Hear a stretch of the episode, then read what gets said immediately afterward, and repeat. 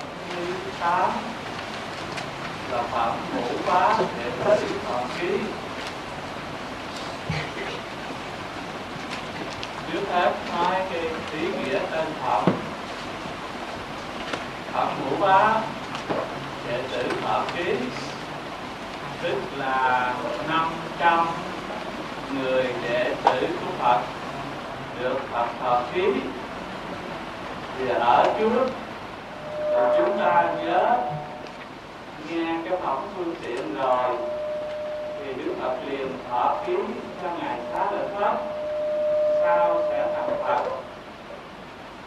Từ kế đó Phật nói phẩm ví dụ, thì sau phẩm ví dụ rồi thì Phật liền thọ ký cho một số 4 vị tỳ kheo lớn như là ngài Đại Ca Diếp, người cho tới ngài Một Kiền Liên. Nhưng mà sau đó nữa Phật mới nói nhiều phẩm để rồi cuối cùng qua cái phẩm Ngũ Bá, qua cái phẩm Quá Thành Dụ. Thì bây giờ đây các vị đệ tử một lượt tới 500 vị đều được Phật thọ ký. Thì như vậy chữ thọ ký quý vị đã hiểu ở trước rồi. Bây giờ chúng tôi bắt đầu đi thẳng vào chánh văn. Lúc bây giờ ngài Mãn Từ Tử từ nơi Đức Phật nghe trí huệ phương tiện thì cơ duy nó pháp như thế, lại nghe thọ ký cho các vị đệ tử ấy sẽ thành vô thượng chánh đẳng chánh giác, lại nghe việc nhân duyên đời trước, lại nghe các đức Phật có sức tự tại thành thông lớn, được điều chưa từng có, lòng thanh tịnh hớn hở, liền từ chỗ ngồi đứng dậy đến trước Phật, đầu mặt lễ chân Phật rồi ngồi, rồi đứng qua một bên chiêm ngưỡng chiêm nhang với Đức Phật, mắt không tạm rời mà nghĩ thế này: Thế Tôn rất riêng lạ, việc làm ít có, thuận theo bao nhiêu chủng tánh của ở trong đời, dùng sức phương tiện tri kiến mà vì nói đó đời mát, vì đó nói pháp, với chúng sanh ra khỏi các chỗ tham trước. Chúng con ở nơi công đức của Phật không thể dùng lời nói mà tuyên bài được, chỉ có Đức Phật Thế Tôn hay biết bổ nguyện trong thâm tâm của chúng con. Như vậy thì đoạn này chúng ta thấy trước tiên là ngài Mãn Từ Tử ngài nghe sự thọ ký cho các cái bậc huynh trưởng của mình rồi thì lòng ngài rất là thanh tịnh, vui mừng lễ Phật, rồi nghĩ rằng Phật thật là ít có, ngài biết bao nhiêu chủng tánh của chúng sinh,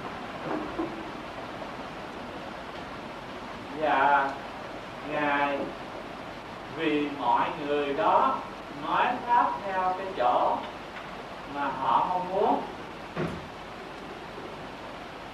Bởi vậy nên hôm nay ở trong hội này, nếu mà Phật theo cái bản nguyện của mình mà thọ ký cho thì thật là một cái điều sung sướng, hay là biết được cái bản nguyện mình, thông tâm của mình mà thọ ký cho thì điều đó là cái điều rất là được trông mong chờ đợi đã lâu. Đó là nói lên cái tâm khao khát được thọ ký của ngài Mãn Từ Tử. Bây giờ Phật bảo các tỳ kheo: Các ông thấy Mãn Từ Tử đây chăng? Ta thường nghe ông là bậc nhất trong hàng người nói pháp, cũng thường theo các công đức của ông, ròng rạc siêng năng hộ trì giúp tuyên bài pháp của ta, có thể chỉ dạy lợi mừng cho hàng bốn chúng, giải thích trọn vẹn chánh pháp của Phật, mà làm nhiều việc lợi ích cho những người cùng đồng hạnh thanh tịnh. Ngoài Đức Như Lai không ai có thể cùng tặng chỗ biện pháp ngôn luận của ông.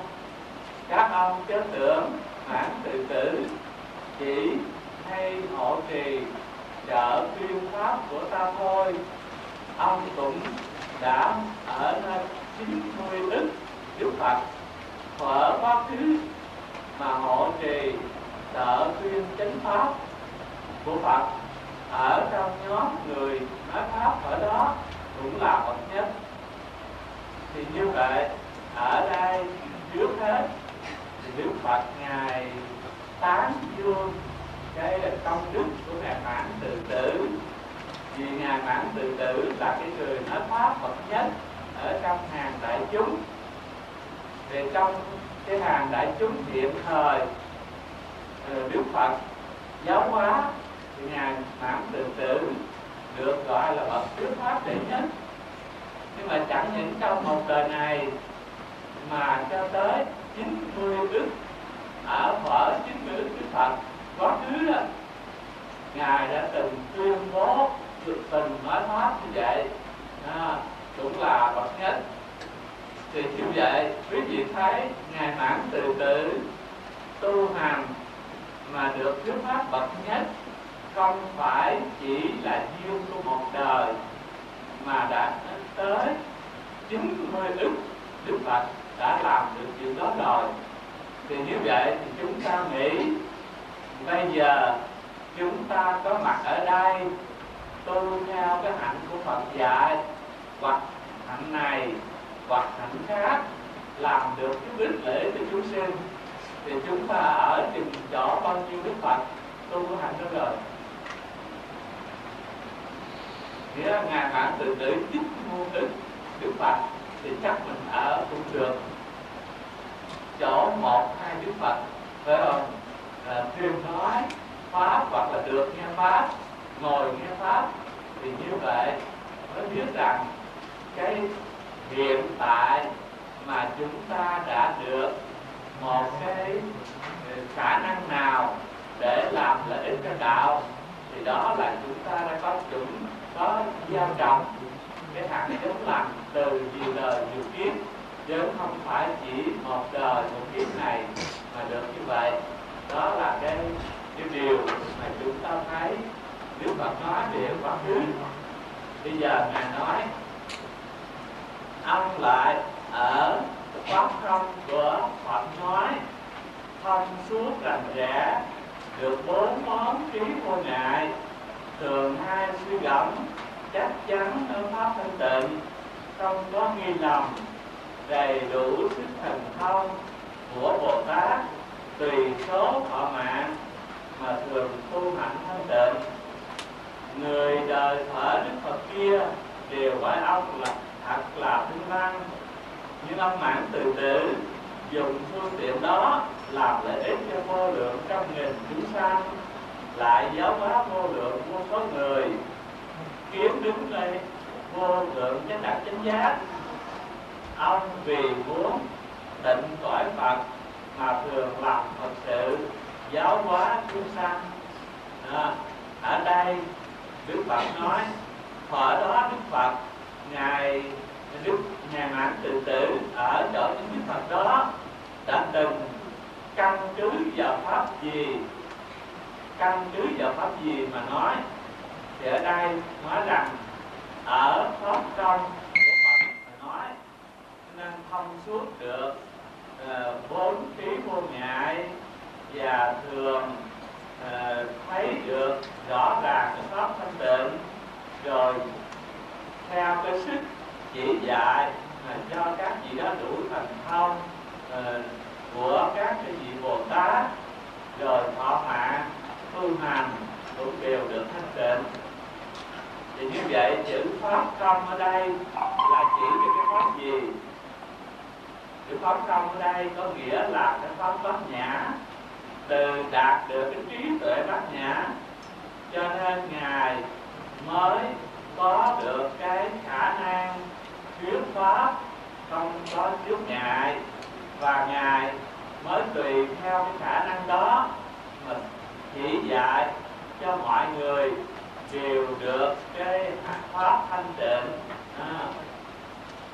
Rồi người thở Đức Phật kia gọi ông là thanh danh, nhưng mà thực ra không phải. Vì sao? Vì ông dùng phương tiện làm lợi ích cho vô lượng trăm nghìn chúng sanh, rồi lại giáo hóa vô lượng vô số người, kiếm được vô lượng với đạt chứng giá. Như vậy thì mới biết rằng ông vì muốn tịnh cõi Phật mà thường làm Phật sự giáo hóa chúng sanh.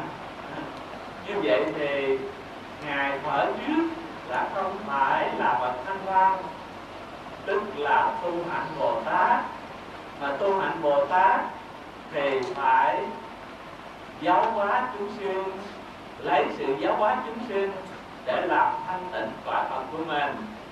Như vậy thì quý vị thấy cái giáo hóa chúng sinh là một phương tiện làm cho cái quả Phật mình mai kia được thanh tịnh.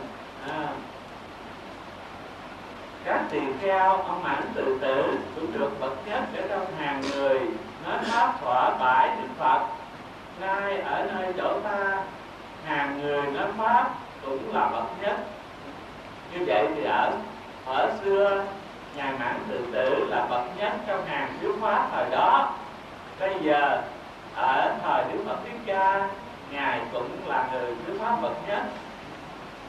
Trong hàng người nói pháp ở các Đức Phật trong hiền kiếp về Đức Lai cũng lại là bậc nhất. Mình đều hộ trì tuyên bài pháp của Phật, ông cũng sẽ ở trong đời vị lai hộ trì trợ tuyên chánh pháp của vô lượng vô biên các Đức Phật, giáo hóa làm lợi ích cho vô lượng chúng sanh, khiến an lạc nơi đạo vô lượng cái đẳng chánh giác.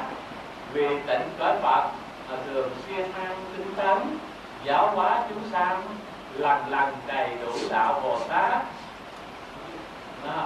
Thì như vậy ở đây nhắc lại, chẳng những là ngài Mãn Từ Tử đã từng ở chỗ chư Phật quá khứ thuyết pháp giáo hóa để chỉ dạy mọi người tu hạnh Bồ Tát để mà làm thanh tịnh cõi Phật, cho tới ngay thời Phật Thích Ca, ngài cũng thuyết pháp giáo hóa, cũng là hàng giáo hóa bậc nhất. Rồi sau này ở trong các cái đời sau, ngài cũng là thuyết pháp giáo hóa, cũng là bậc nhất. Cốt vì muốn làm thanh tịnh quả Phật, cho nên ngài luôn luôn siêng năng tinh tấn giáo hóa chúng sanh để lần lần đầy đủ đạo Bồ Tát. Thì như vậy tất cả chúng ta thấy rằng Bồ Tát tu vô lượng vô ức kiếp mà chỉ vì muốn được cái cõi Phật thanh tịnh để mà sau này chúng tất cả chúng Bồ Tát Thanh Văn đồng về đó tu hành, cho nên luôn luôn các ngài thường siêng năng tinh tấn giáo hóa mọi người, lấy sự giáo hóa đó làm phương tiện để tịnh tu cái cõi Phật của mình. Bây giờ Phật ký qua vô lượng vô số kiếp sau, ông sẽ ở nơi cõi này thành vô thượng chánh đạo chánh giác, hiệu là Pháp Minh Như Lai, ứng túng chánh phiếu tri, minh hạnh túc, tiện thể thế gian giải, vô thượng sĩ, điều ngữ trưởng phu, tiên nhân sư, Phật Thế Tôn.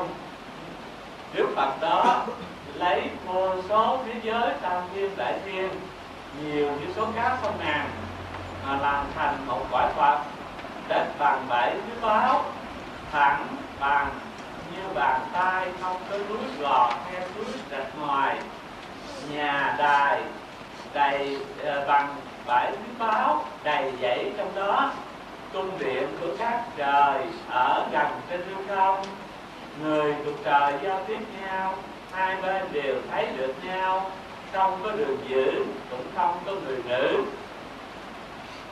Tất cả chúng sanh đều do biến hóa sanh, không có dâm dục, được pháp thành không lớn, thành chói ánh sáng, bay đi tự tại, chí niệm có đức tinh tấn trí huệ, tất cả đều sắc vàng, đủ 32 tướng tốt để tự trang nghiêm.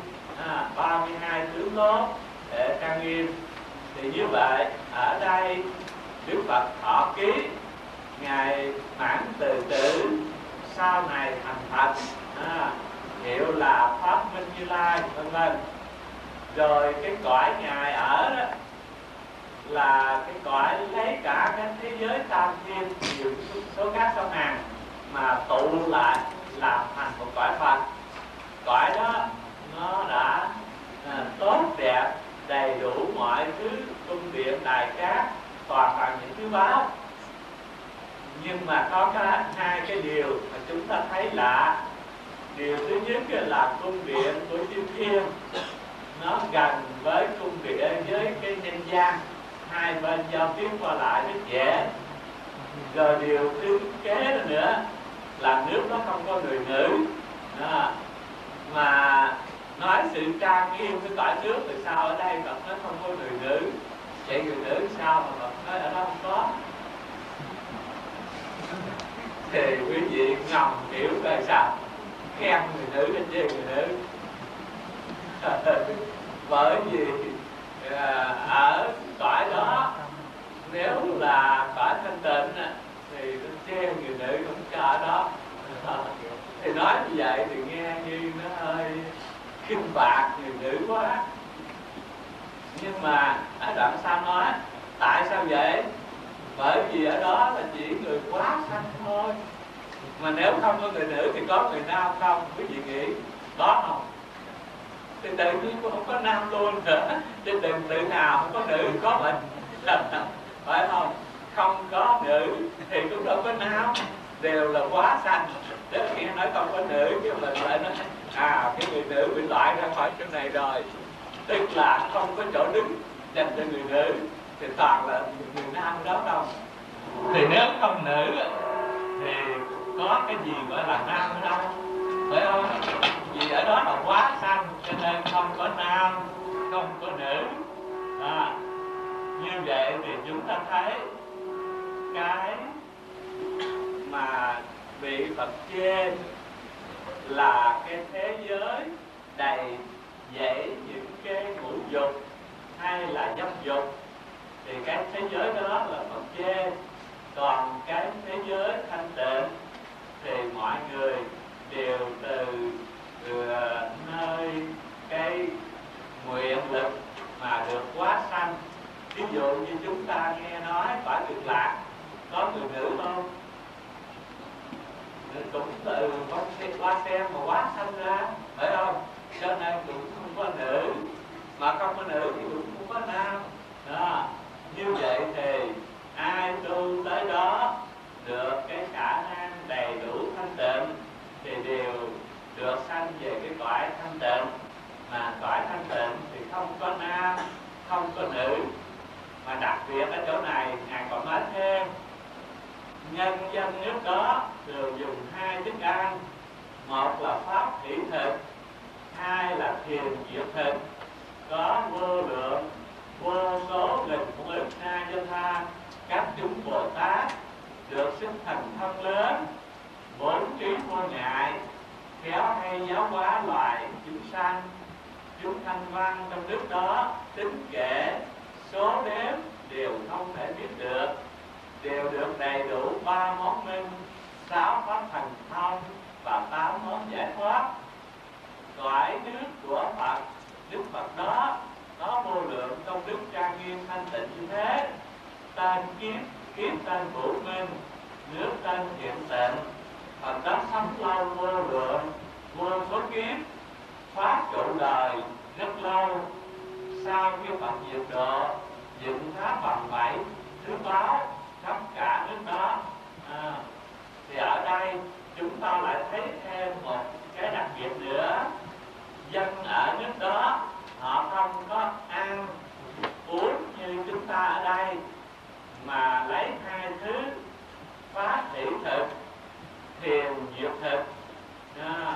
Bởi vậy cho nên trong đó có bao nhiêu vị đầy đủ thần thông, trí vô ngại, giáo hóa chúng sanh. Bây giờ đây thì tôi nói cái pháp hiển thực và truyền diệt thực là sao? Bởi vì dân cái nước đó không có giống chúng ta đói thì kiếm cơm ăn hay là kiếm thức này thức nọ ăn cho hết đói. Ở đây chỉ đói thì dùng pháp hỷ và thiền diệt thôi. Pháp hỷ tức là cái pháp vui, lấy cái pháp vui mà làm thức ăn. Thiền diệt là lấy cái vui thiền định làm thức ăn. Bởi vì tất cả chúng ta tu, mà nếu khi nào chúng ta chỉ nghe pháp mà được hoan hỷ, đó là pháp hỷ thực. Chúng ta tọa thiền mà đầy điều hoan hỷ, đó là thiền diệt thực. Bởi sao vậy? Bởi vì chúng ta chỉ đói pháp, đói thiền diệt, đói cái thiền định, đến không có đói cơm. Ở cái thế giới này chúng ta bị cái đói cơm, cho nên rồi chúng ta phải khổ. Ở đó các ngài chỉ đói là dùng cái pháp, tức là nghe pháp thì no, đói thì ngồi thiền liền no. Bởi vậy cho nên gọi là pháp hỷ thiền diệt. Do đó nên hồi xưa chúng tôi lên ở trên Phương Bối lập cái am, cái thất đó, để ta nhiều quý vị nhớ không? Thiền diệt thất. Là tại sao tôi lại để tên lạ vậy? Là tôi cũng tham vọng nhiều, muốn làm sao mà mình tu thiền được vui, nghĩa là ngồi thiền mình được an lạc, cũng như là đói được ăn về, nghĩa là thiếu ngồi thiền mình cảm thấy không thể chịu nổi. Thì như vậy cho nên để là thiền diệt thất, chỉ diệt là vui. Rồi khi mà lên trên chân tâm á, lúc còn cách cái thất lá, tôi để ra nhiều cái gì biết không? Pháp lạc thất thì lạc với hỷ giống nhau vậy. Lúc đó vì chúng tôi thấy rằng thời gian đầu lên trên đó tu á, thì tôi chưa có cái hy vọng ngày mai để ăn thiền tông rồi Kiều Bá gì hết, mà chúng tôi nghĩ rằng có bạn kinh. Thì trong cái giai đoạn mà tôi nghiên cứu phiên dịch được 1-2 phần trong tạng kinh đó, là tôi quan hỷ rồi. Đọc kinh Phật tôi cũng cảm thấy nó là cái nguồn an lạc cho mình. Bởi vậy cho nên tôi lấy cái pháp hỷ làm pháp lạc mà đặt tên cái thất của mình. Như vậy thì cái khao khát của tôi cũng muốn làm sao mà ngày mai kia được pháp hỷ thực, thiền diệt thực, chứ không có ăn uống, không có phạn thực, hay là không phải là thể thực là rau, quả thực là trái, mà thiền diệt với pháp hỷ. Đó là quý vị hiểu cái ý nghĩa này. Bây giờ tôi nhắc lại một lần nữa cho quý vị thấy cái công hạnh của ngài Mãn Từ Tử. Ngài Mãn Từ Tử thì thường gọi là ngài Phú Lâu Na. Ngài Phú Lâu Na tu cái hạnh thuyết pháp bậc nhất, mà cái hạnh đó không phải chỉ mới một lần ở đời Đức Phật Thích Ca, mà đã muôn ức kiếp ở chỗ chư Phật từng thuyết pháp như vậy. Rồi ở chỗ Đức Phật Thích Ca đã được làm cái người thuyết pháp bậc nhất rồi, sau này cũng trải qua vô số đời cũng thuyết pháp bậc nhất ở chỗ các Đức Phật khác, cuối cùng sẽ thành Phật. Nhưng mà do cái thuyết pháp bậc nhất mà cứ thuyết hoài, thuyết thở quá khứ, thở hiện tại, rồi cho tới vị lai, cuối cùng đầy đủ tất cả cái hạnh đạo hạnh của Bồ Tát, chừng đó mới thành Phật, phải không? Thì như vậy quý vị thấy ngài Phú Lâu Na là Mãn Từ Tử đây, ngài thuyết pháp chừng số bao nhiêu? Từng cái số ngài thuyết pháp thì vô lượng vô biên a tăng kỳ, phải không? Mà mỗi lần thuyết pháp là thuyết pháp bậc nhất thì tất nhiên người nghe cũng phát tâm nhiều. Như vậy cho nên ngài lấy cái thuyết pháp giáo hóa chúng sinh để tịnh cõi Phật. Vì vậy mà tới bây giờ khi mà ngài thành Phật á, khi ngài thành Phật thì chính cái thế giới này của ngài ở được đầy đủ mọi cái công đức. Nhờ cái đầy đủ công đức đó, trong đây chúng ta kể lại cho quý vị nghe. Cái đầy đủ công đức thứ nhất là ngài đủ 32 tướng tốt. Đầy đủ công đức thứ hai là cái tuổi thọ vô lượng vô biên. Đầy đủ công đức thứ ba là cái cõi nước của ngài bằng thẳng, lầu đài bằng 7 thứ báo. Nghĩa là dân chúng là từ quá sanh ra, rồi sống bằng phá thị thiền diệt thực.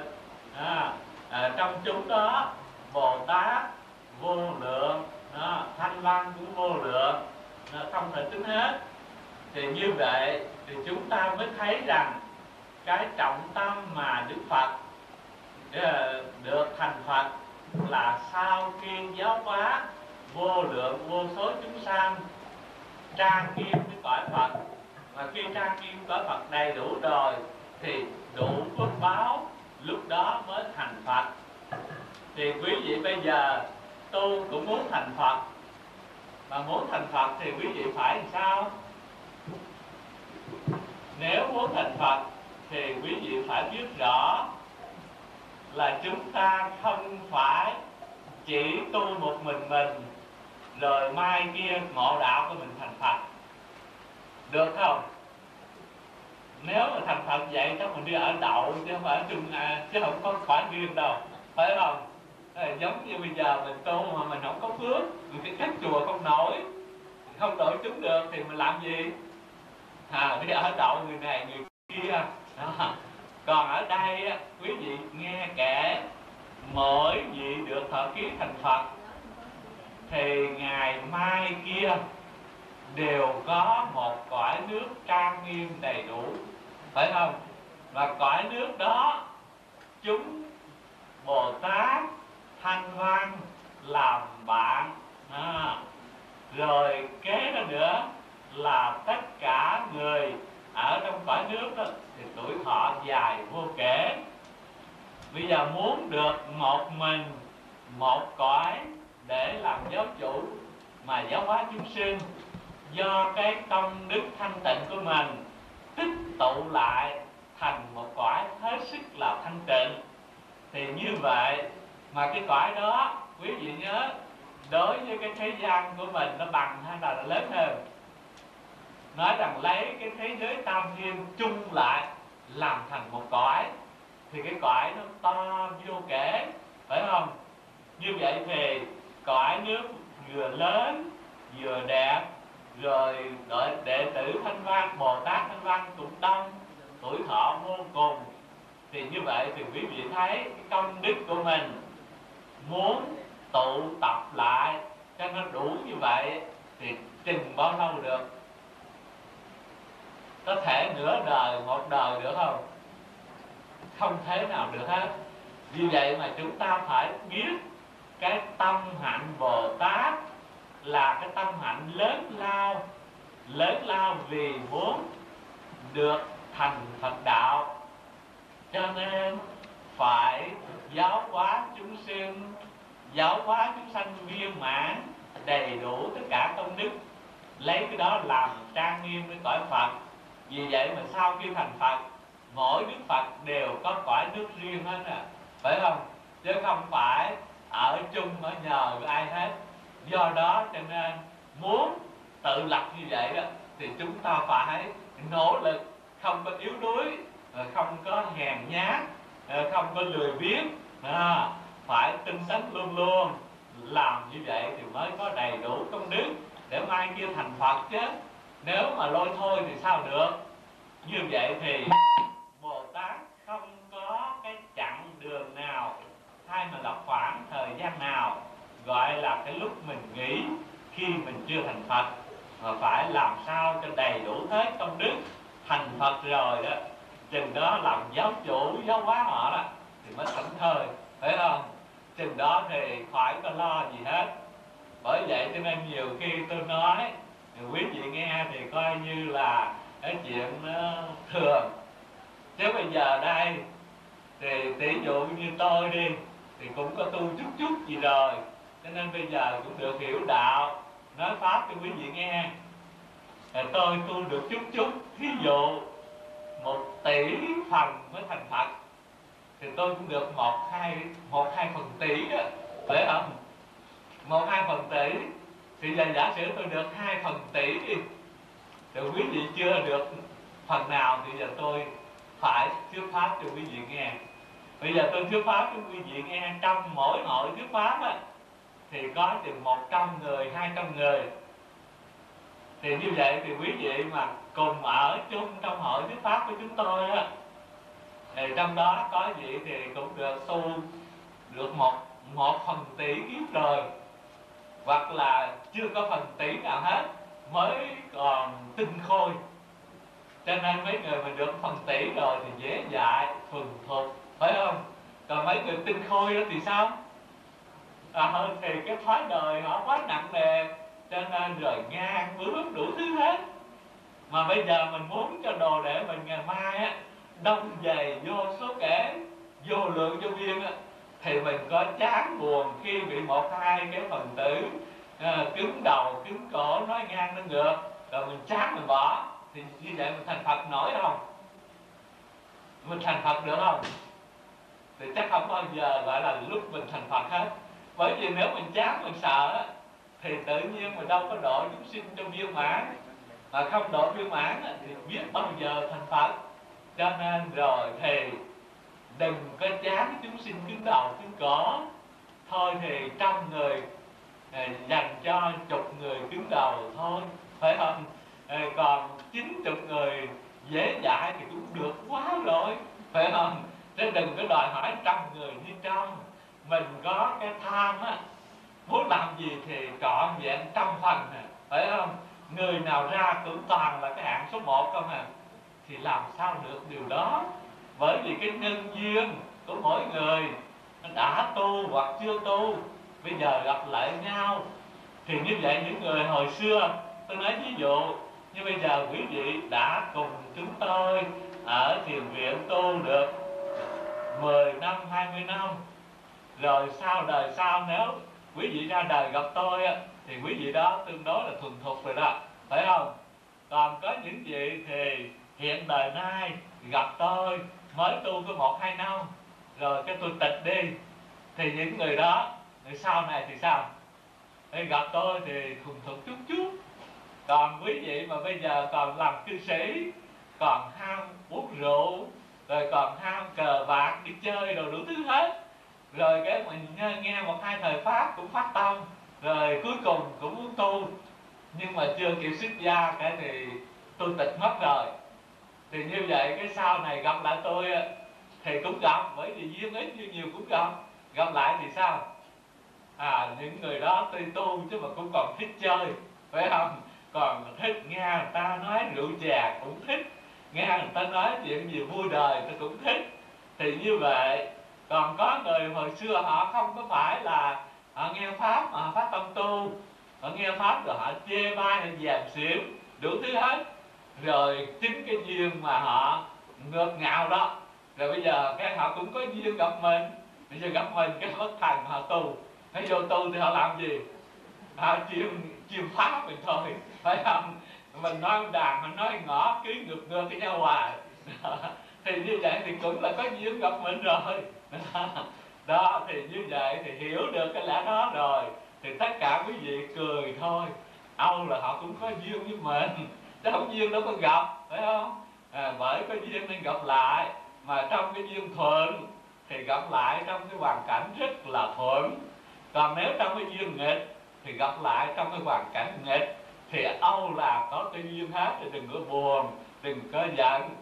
Nhiều người làm Phật sự cứ làm lúc rồi cái thấy mấy cái người tu mà sao cứ chỏi mình không nè, nói cái gì thì cứ làm cho mình chặn cổ họng, muốn nghẹt họng không cho nói thì rồi đông nó tức để thử cái gì mà ngố nghịch.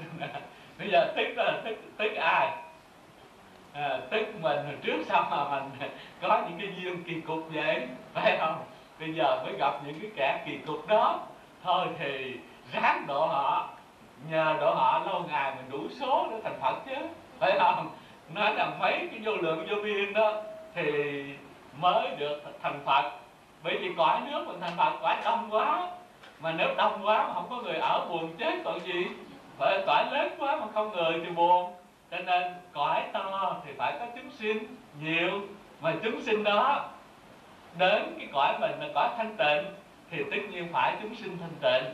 Mà muốn chúng sinh thanh tịnh thì ngay bây giờ mình phải giáo hóa từ từ nó đi, phải không? Đời này giả sử 100% thanh tịnh, họ được 1 phần, 2 phần cũng tốt rồi, chứ còn đừng đòi hỏi họ phải đủ 100% như cái tham vọng, cái ước mơ của mình. Đó, chính hiểu được cái điều này thì quý vị mới thấy phải phát tâm Bồ Tát, phải không? Nếu không phát tâm Bồ Tát thì mong gì thành Phật. Mà phát tâm Bồ Tát thì có nghĩ ngày mai kia thì tôi, cái thất tôi chỉ chứa 1 người, 2 người rồi tôi rụt chết thôi, có nghĩ vậy không? Phải nghĩ sao đó để mình giáo hóa chúng sinh, để trang nghiêm cõi Phật, phải không? Làm lợi ích cho tất cả chúng sinh, đó là trang nghiêm cõi Phật của mình. Từ trang nghiêm cõi Phật rồi sao mình thành Phật. Thành Phật thì cõi trang nghiêm thanh tịnh, chúng thanh tịnh, thì như vậy mình thành Phật rồi thì tất cả những cái điều đều như ý, thì lúc đó mới thật là sống hạnh phúc, phải không? Chứ còn như bây giờ tuy nhiên mình đang tu thì không phải mọi việc đều như ý, có cái thì mình được, có cái thì không được, có cái thuận, có cái nghịch, có những cái nó làm cho mình trắc trở khó khăn. Nhưng mà trên đường tu mình cứ vượt qua hết, làm sao cho ai gặp mình và sống gần mình, đời này và nhiều đời sau đều mỗi đời có tiến lên, đừng có lui sụp, đó là tốt rồi. Như vậy thì đoạn chót thì Đức Phật nói rằng cõi nước của Đức Phật đó có vô lượng công đức trang nghiêm thanh tịnh như thế, nên cái tên cái kiếp đó là kiếp Bửu Minh, còn nước đó tên là Thiện Tịnh. Rồi Đức Phật thì sống lâu vô lượng, vô số kiếp, còn pháp trụ đời cũng rất lâu. Rồi sau khi Phật diệt độ, người ta dựng tháp 7 báo để thờ cúng vân vân. Như vậy thì đó là Phật nói về cái thọ ký cho ngài Phú Lâu Na hay là ngài Mãn Từ Tử, công hạnh tu hành thế nào và được thành Phật, rồi cái cõi nước sao đó Phật đã nói đầy đủ rồi. Phần trùng tụng chúng tôi khỏi lặp lại. Giờ qua tới đoạn kế. Bấy giờ 1200 vị A-la-hán bậc tâm tự tại nghĩ như vậy: chúng con vui mừng được điều chưa từng có, nếu Đức Thế Tôn đều thọ ký cho như các đệ tử lớn khác, thời sung sướng lắm. Đức Phật biết tâm niệm của các vị đó, nên nói với ngài Đại Ca Diếp: 1200 vị A-la-hán đó, nay ta sẽ hiện tiền thứ tự mà thọ ký đạo vô thượng chánh đẳng chánh giác. Trong chúng đó, đệ tử lớn của ta là Kiều Trần Như, tỳ kheo, sẽ cúng dường 6 muôn 2.000 ức Đức Phật. Vậy sao thành Phật, hiệu là Phổ Minh Như Lai ứng cúng chánh biến tri minh hạnh tốt thiện thể thế gian giải, vô thượng sĩ điều ngự trượng phu thiên nhân sư Phật Thế Tôn. 500 vị A-la-hán: ông Ưu Lầu Tần Loa Ca Diếp, ông Già Gia Ca Diếp, ông Na Đề Ca Diếp, ông Ca Lưu Đà Di, ông Ưu Đà Di, ông Anau Lâu Đà, ông Ly Bà Đa, ông Kiết Tân Na, ông Bạc Câu La, ông Châu Đà, ông Tá Già Đà, vân vân, đều sẽ được đạo vô thượng chính đẳng chính giác đều đồng một hiệu là Phổ Minh. Đến đây thì Đức Phật liền thấy chư vị A La Hán tâm thanh tịnh hướng về Phật, đều tán thán Phật là chưa từng có, rồi mong mỏi Phật được thọ ký cho. Mà khi mong mỏi Phật thọ ký thì lúc ngạc đó các ngài còn tâm A La Hán nữa không? Nếu mong thọ ký làm Phật thì đó là đã phát cái tâm Bồ Tát rồi, không còn cái tâm A La Hán nữa. Như vậy cho nên Đức Phật liền thọ ký cho những vị đó sau này sẽ thành Phật. Sau này là bao lâu? Nghĩa là sau này là 6 muôn 2.000 ức Đức Phật. Ở chỗ 6 muôn 2.000 ức Đức Phật, rồi làm tất cả những cái điều công đức đó sau mới thành Phật. Thì quý vị thấy trong cái số người đây, ngài Kiều Trần Như là cái người được Phật độ trước trong cái số đệ tử. Bởi vì sau khi Phật thành Phật rồi đến vườn Lộc Quyển lần thuyết pháp đầu tiên thì ông Kiều Trần Như là cái người ngộ trước nhất, cho nên gọi là A Nhã Kiều Trần Như. A Nhã là giải đó, tức là ông Kiều Trần Như là hiểu trước nhất. Như vậy mà tới đây Phật thọ ký ông phải cúng dường 6 muôn 2.000 ức Đức Phật nữa sau mới thành Phật. Như vậy thì quý vị nghĩ nếu mà quý vị có mặt trong hội nghe Đức Phật thọ ký như vậy, quý vị có mừng không? Chắc không mừng quá, phải không? Vì mà tới 62.000 ức Đức Phật tu cái hạnh Bồ Tát rồi mới được thành Phật. Như vậy thì 62.000 Đức Phật thì quá dài, phải không? Nghĩa là ai cũng muốn tu làm sao trong đời này chứng quả, đời này được giải thoát. Mà nói tới 62.000 ức Đức Phật, mình phải gặp cúng dường tu hành theo như vậy rồi mới thành Phật. Thì nghe thật là ngán, nhưng mà thật ra thì không phải vậy. Bởi vì đã phát tâm Bồ Tát là cái trí tuệ bát nhã viên mãn. Mà trí tuệ bát nhã viên mãn cho nên thấy thời gian nó vô nghĩa, nó không có giá trị như quyển như quá. Vì vậy mà các ngài không có sợ, không có ngán. Sở dĩ mình ngán, mình sợ là mình thấy thời gian thiệt, thấy con người thiệt, thấy ngoại cảnh thiệt, cho nên mình mới sợ, mới ngán. Thì sau đó thì tất cả đều được Đức Phật thọ ký hết. Tất cả những vị này sau thì sẽ thành Phật, hiệu là Phổ Minh. Vị Phật Phổ Minh này sắp nhậm niết bàn thì thọ ký cho vị Phật Phổ Minh khác cùng kế thế sự nghiệp của các ngài. Như vậy mà hết thảy 500 vị đó đều thành Phật hết. Bấy giờ 500 vị A-la-hán ở trước Phật được thọ ký xong, vui mừng hớn hở, liền từ chỗ ngồi đứng dậy đến trước Phật, đầu mặt lại với chân Phật, ăn năn lỗi của mình mà tự trách: Thế Tôn, chúng con thường nghĩ như vậy, tự cho mình đã được rốt ráo diệt độ, nay mới biết đó là như người vô trí. Vì sao? Chúng con đáng được trí huệ của Như Lai mà bèn tự lấy trí nhỏ cho là đủ. Như vậy thì đây, ngang đây các ngài được thọ ký rồi, các ngài mừng rỡ, rồi tự ăn năn hối lỗi cũ của mình, nên trách rằng tại sao mình cũng có khả năng thành Phật, mình sẽ được thọ ký thành Phật, mà hồi xưa mình tu, mình chứng A-la-hán, mình cho là đủ. Thì như vậy mình thật là giống như người vô trí thôi.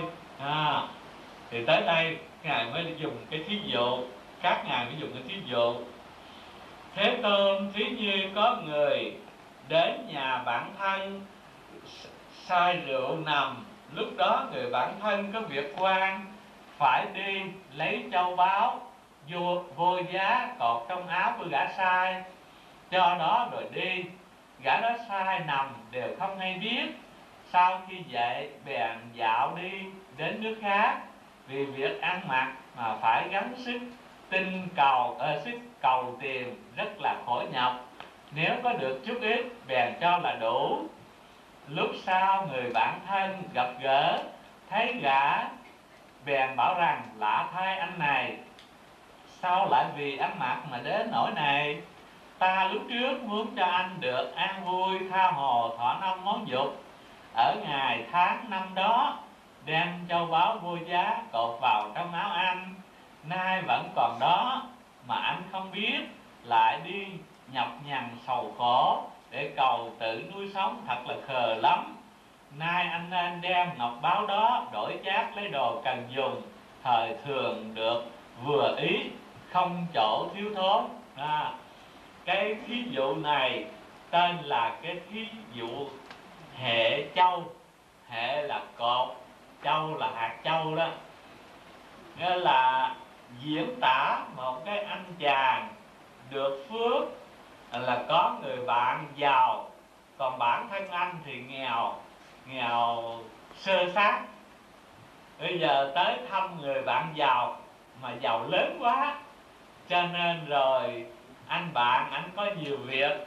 Khi đãi đằng một tiệc cơm và rượu chè rồi, cái anh bạn nghèo này gặp bữa rượu chè cái uống sai, anh nọ có chuyện đi, cho nên rồi đem cái hạt châu quý cặt cột trong cái chéo áo, nghĩ rằng mai kia anh tỉnh sai, anh sờ trúng cái túi áo, cái chéo áo, anh mở ra cái gặp hạt châu, thì chừng đó cái anh đem hạt châu anh đổi, thì mọi cái việc nhu cầu cần yếu trong cuộc sống này anh sẽ thỏa mãn hết. Mà không ngờ cái gã sai này khi mà tỉnh dậy rồi, cái rồi đi về rồi cũng lang thang như trước, đi kiếm ăn vất vả khổ sở. Trải qua năm tháng dài cực khổ như vậy, bỗng có cơ hội tốt gặp lại anh bạn cũ. Rồi anh thấy người bạn mình sao bây giờ cũng không hơn kém gì thời xưa, cũng vẫn nghèo vẫn khổ. Thì như vậy anh mới trách: tại sao ngày đó tháng đó tôi đã cho anh hạt châu cột trong chéo áo, mà bây giờ anh không chịu lấy ra xài, mà anh cứ nghèo nghèo hoài vậy? Anh nọ nghe giật mình, mới sờ lại cái chéo áo mở thấy hạt châu, rồi chừng đó mới ngang đây là hết thiếu thốn. Cái thí dụ thật là khéo, bởi vì ở cái phẩm Quá Thành dụ đó nói rằng khi 16 vị Sa Di Bồ Tát, trong đó có Đức Phật Thích Ca, phải không? Mà ngài là vị thứ 16.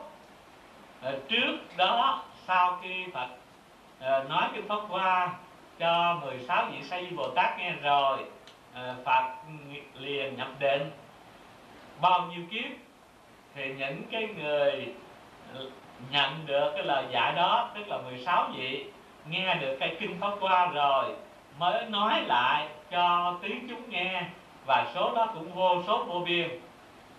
Rồi Phật kết thúc rằng những vị mà hồi xưa do Đức Phật lúc còn làm Sa Di Bồ Tát đó, thì được giáo hóa, bây giờ đây là những chúng thanh văn Bồ Tát trong hội khi Đức Phật Thích Ca thành Phật.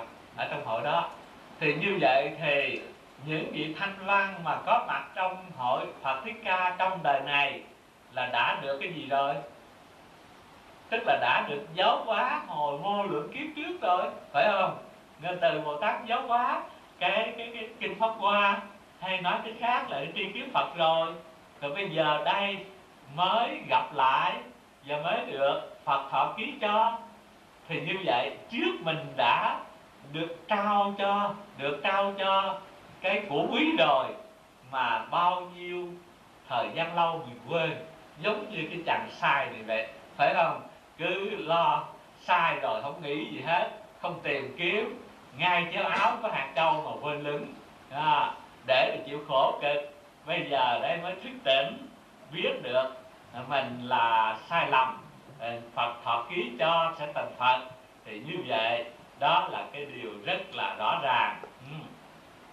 Bây giờ hộ pháp Đức Phật cũng lại như vậy. Lúc làm Bồ Tát giáo hóa chúng con kiến phát lòng cầu nhất thiết trí, mà chúng con liền bỏ quên, không hay không biết, đã được đạo A-la-hán, tự nói là diệt độ, khổ nhọc nuôi sống, chút ít cho là đủ, tất cả trí nguyện vẫn còn chẳng mất. Ngài nói Đức Thế Tôn giác ngộ chúng con mà nói rằng: các tỳ kheo, đạo của các ông không phải rốt ráo diệt, ta từ lâu đã khiến các ông gieo căn lành của Phật, dùng sức phương tiện chỉ tướng Niết Bàn, mà các ông chưa thiệt diệt độ. Nghĩa là như vậy thì cái Niết Bàn mà của A-la-hán đó là phương tiện, chứ không phải là thiệt diệt độ. Thế Tôn chúng con nay mới biết mình thiệt là Bồ Tát, được thọ ký sẽ thành đạo vô thượng chánh đẳng chính giác. Vì nhân duyên đó lòng rất vui mừng, được điều chưa từng có. Như vậy thì đã được gieo cái hạt giống Bồ Tát lâu đời lâu kiếp vậy rồi mà quên. Bởi quên cho nên ngày nay được Phật thọ ký hay là được Phật nhắc lại, chừng đó mới nhớ, mới khao khát được thành Phật. Đó là nguyện làm cái hạnh Bồ Tát, vì vậy Phật thọ ký sẽ thành Phật. Đó là cái ví dụ rất là hay. Thì như vậy từ trước đến đây mấy cái ví dụ hay rồi. Cái ví dụ thứ nhất là cái ví dụ nhà lửa và ba xe, phải không? Rồi cái ví dụ thứ hai là, mà ví dụ thứ nhất là ai ví dụ? Cái đó là Đức Phật thí dụ. Ở trong cái phẩm thí dụ đó là Phật nói. Rồi cái thí dụ thứ hai là ai nói? Tên gì? Là thí dụ cùng tử đó, phải không? Đó là bốn vị Đại A-la-hán đó, Một Kiền Liên, Thầy Ca Diếp đó. Nói cái thí dụ đó là để nói lên mình đã có người cha giàu mà mình quên, rồi đi lang thang. Rồi kế đó nữa là tới cái thí dụ gì? Tức là cái thí dụ thì dược thảo đó, dược thảo dụ đó. Thí dụ đó ai nói? Thí dụ đó Phật nói, phải không? Đó. Rồi kế đó nữa là cái vụ gì? Vụ quá thành. Vụ quá thành, phải không? Vụ quá thành thì cũng là Phật nói. Phật nói những cái vụ đó. Thì bây giờ tới cái vụ hệ châu này mới là mấy người đệ tử nói. Như vậy thì trước các vị đệ tử nói cái thí dụ cùng tử để diễn tả cái tâm trạng cái người do cái phúc duyên đầy đủ mà không biết, để đi lang thang khổ sở, rồi trở về cha, gặp cha mà mình cũng vẫn không dám nhìn, rồi lại kiếm được chút ít phương tiện sống cho nó là đủ, vân vân, để diễn tả cái tâm trạng của cái người đã được sẵn của báo hay là sẵn người cha giàu mà mình không ham không nhận, lại đi nhận cái làm tôi tớ nghèo khổ. Rồi bây giờ được Phật thọ ký cho giống như ông cha trao hết sự nghiệp cho mình. Đó là nói lên cái tâm trạng các ngài. Đến đây cũng vậy, các ngài nói lên cái tâm trạng của mình là trước đã được Phật giáo hóa, giống như đã cạt cột cái hạt châu trong chiếc áo cho rồi mà quên lửng đi, bị gì say xưa, cho nên bây giờ được Phật nhắc lại rồi mới nhớ. Thì từ đây về sau được Phật thọ ký. Thì như vậy qua những cái ví dụ đó làm chúng ta thấy sáng tỏ cái tâm của các ngài. Nghĩa là khi còn trong cái lúc say mê, các ngài được chút ít cho là đủ, nhưng mà cái đó không phải là cái nguyện vọng, cái hoài bão của Phật muốn, mà Phật muốn ai cũng được thành Phật hết. Như vậy thì tất cả chúng ta tu ngày mai kia, tôi nói ngày mai kia không có bao lâu nghe, tất cả quý vị sẽ làm sao?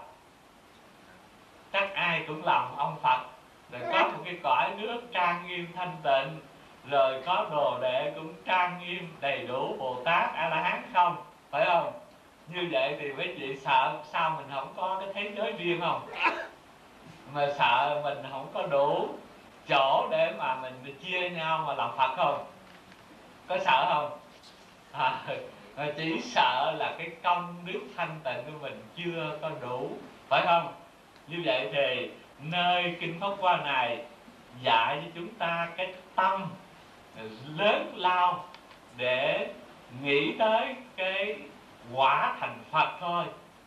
Vì vậy mà mới tu cái hạnh làm sao cho thật là viên mãn. Vì vậy mà trải qua thời gian, số kiếp cũng như là độ chúng sinh, mình không có lấy đâu làm giới hạn hết. Vì muốn cõi nước trang nghiêm, chúng sinh ở cõi đó đều là Bồ Tát La Hán, thì chúng ta cũng không nên đặt cái giới hạn tới đâu là đủ, tới đâu là rồi. Đó, đó là cái ý nghĩa phát cái tâm Bồ Tát. Rồi đọc tiếp.